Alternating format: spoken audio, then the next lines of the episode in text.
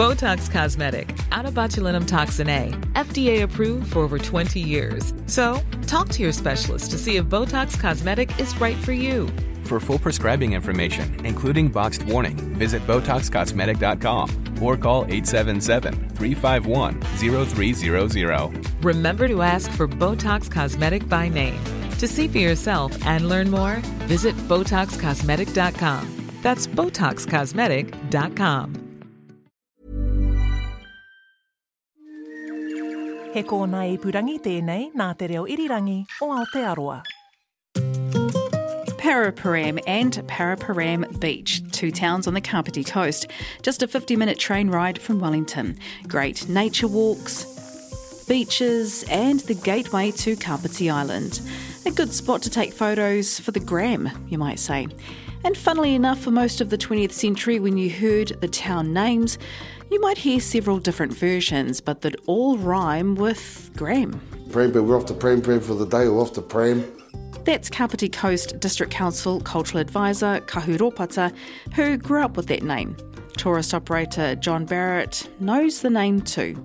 If I go back to the late 40s, early 50s, uh, Paraparam was pretty common. And local business owner Craig Andrews says it still hasn't gone away. I have heard it used uh, quite often in the community. Paraparam's an abbreviation that stuck, but it's a long way from the area's original Māori name, a name that stems from a key moment in Aotearoa's history. A name that still sparks a bit of debate, even in Te Reo Māori. We'll get into all that, but for John Barrett's tupuna, there was just one name and one pronunciation. My old people, uh, it always came out Paraparaumu. This is Nau Mai Town, an RNZ podcast series. You may have picked up on the name Nau Mai, that's N A U M A I. In Te Reo Māori means welcome. Nau mai, haere mai. But we're also playing around with the English sound of the words because this series will help you know more about places all over the Motu. Maybe your town. Justine Murray Ho, join me as we navigate the calm but at times choppy waters of Aotearoa place names.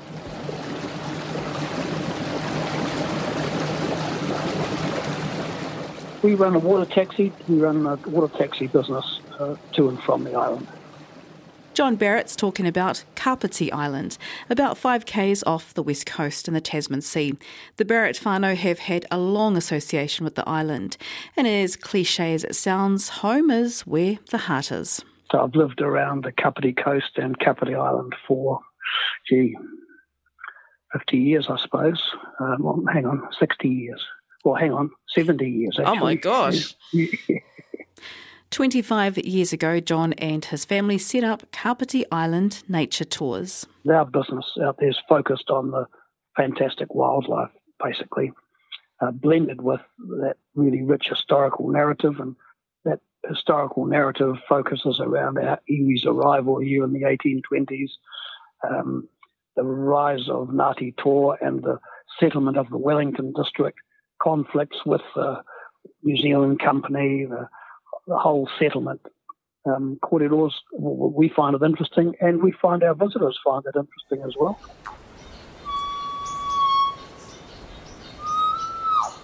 The island has become a pest free sanctuary for bird life. It's, it's been developing over the years as a fantastic bird sanctuary. Um, no pests, no introduced pests, just forest and birds basically increasing the number of kōkako from five to uh, 205. Well, that, that's, that's a success story, I suppose. And in that time, he's witnessed a lot of change. But what about the name Paraparam? I mean, do people still call it that? I don't hear it quite so much now as we used to. And look, I, I just think of it as a bygone era, really, a bit more of a colonial era sound. I'm just hearing less and less of it. I think it's just a natural progression in our in our development as a nation that, you know, hopefully in my time, paraparam will disappear altogether from the vocab and uh, it'll it'll just be something of the past. And it's in the past we need to explore to understand the origin of this name. We're heading back to 1819 to an event that has everything to do with the name Paraparaumu. It is a name that um, is quite synonymous eh, for our area. Uh, it wasn't until later on in, in life where I realised the significance of the name and how it records, recalls some uh, major events in New Zealand history. So Paraparaumu meaning parapara uh, is a word that we dis- use, uh, describe uh, as um, waste or food waste or scraps. And umu meaning the earth ovens that they were cooked in. And so uh, it's in reference to what we know as Te Amio Whenua Tuatahi, uh, te haere tanga mai o ngā puhi me Ngāti Tōki Te Tonga. So around about 1818, 1819 was the first Amio Whenua of Ngāpuhi when they came down from the Bay of Islands and you know coming all the way down to there. And so a lot of uh, it, it reminds us of that event. Now, the first Amio Whenua Kahu was talking about, Te Amio Whenua Tuatahi, was an ambitious raid by Ngāpuhi from Northland and Ngāti Toa from Kawhia. Now, it travelled down the west coast of the North Island all the way to Cook Strait.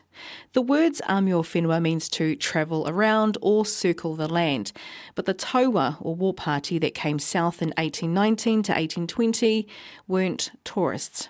Now, this was an early foray of the musket wars, and the taua included Ngāti Toarangatira Te Rauparaha, his nephew Te Rangihaeata, John Barrett's ancestor Te Rangi Hirua. Now, strategic alliances were made, but blood was also spilled along the way. When they reached the area now known as Paraparaumu, the war party was famished, but anticipating their arrival, the locals had scalped, leaving little behind. Just the scraps around the earth ovens all up and down those beaches uh, at Paraparaumu all the way through to Otaki really. Uh, but Paraparaumu is the name uh, where Ngāpuhi resided for a little while there and their, I suppose, um, touring around Aotearoa, and of course they had the gun. And luckily enough, with the gun, uh, gave them uh, the ability to travel long distances with war parties, uh, which probably hadn't really been done.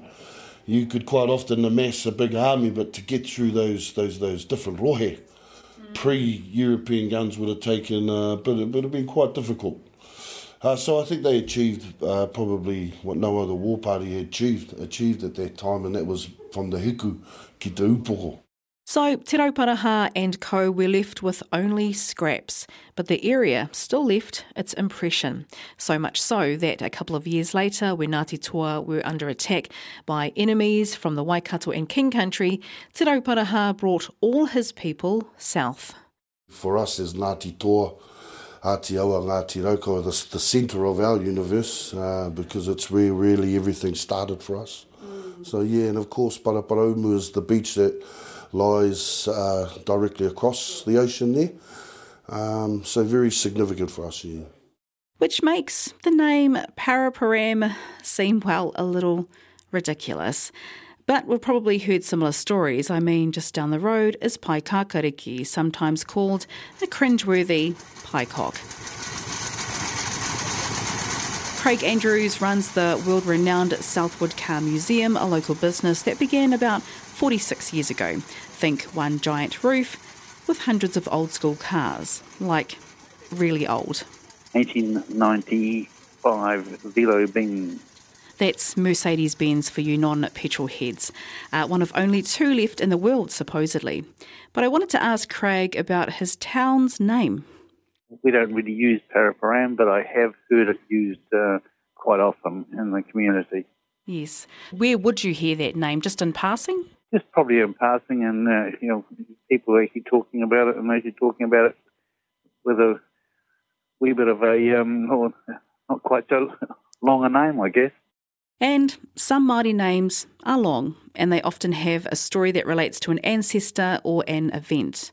While it's understandable to want to shorten a word, the price paid is that we lose the stories, the meaning. Kahu Ropata, remember, he's a cultural advisor for Kapiti Coast District Council, says it just takes a bit of effort. The blatant use of those uh, barbarisms that we know, in, yeah, barbarisms or um, kupu kara perhaps, i roti te reo Māori, where they go pram pram or para para umu. It's whether or not they can actually pronounce the name. That's one issue, para para umu. And I don't really mind that if they can't pronounce it because at least they're trying, especially our non-Māori, you know. So I have a lot of time for that. It's when they carry on using the barbarisms like pram pram. And you know, I've been a teacher of Te Reo Māori for a long time, so I understand that language learning is, isn't that easy for some of our, uh, even our own people, you know, own whānaus. So when you understand that, that, that's fine to say as long as they tried to say para para umu, I'd accept a para para umu, you know, trying to thing, and I always encourage them to take up some lessons. uh, but how I try and do it is just how I do correct in kohanga at kura, by using the right example. So if somebody says, oh, we're off the pram pram, oh, okay, are we off the para para umu? you know, and sort of do it that way in a, maybe a less confronting way. Now, sometimes the Te Reo Māori pronunciation can vary. There's also different dialects or mita. With this name, I've heard it said Parapara Umu and Parapara Umu. Now, both mean the same, it's just said a bit differently. I ask John Barrett if there's a right or wrong. There hasn't been any tikanga set as to the correct pronunciation as far as I'm aware, uh, but for us it's Parapara Umu. Located on the Kapiti coast, named after an event in 1819 where all the war party could find was scraps from a food oven. Parapara to mean scraps and umu, earth oven. Ko Ngāti Toa Rangatira, a te awa ki whakarongotai, Ngāti Raukawa ki te tonga, Ngā hapu o Ōtaki, Ngāti Haumia, te mana whenua. Ngā mihi nui kia koutou katoa. Thanks for listening to Nau Mai Town, written and produced by me, Justine Murray. Executive producer Tim Watkin and Liz Garton, engineers Phil Benge, William Saunders, and Steve Burridge. Thanks to Kahu Ropata, John Barrett, and Craig Andrews. Follow Nau Mai Town, that's N A U M A I, on Apple Podcasts, Spotify, iHeartRadio, or wherever you access your podcasts.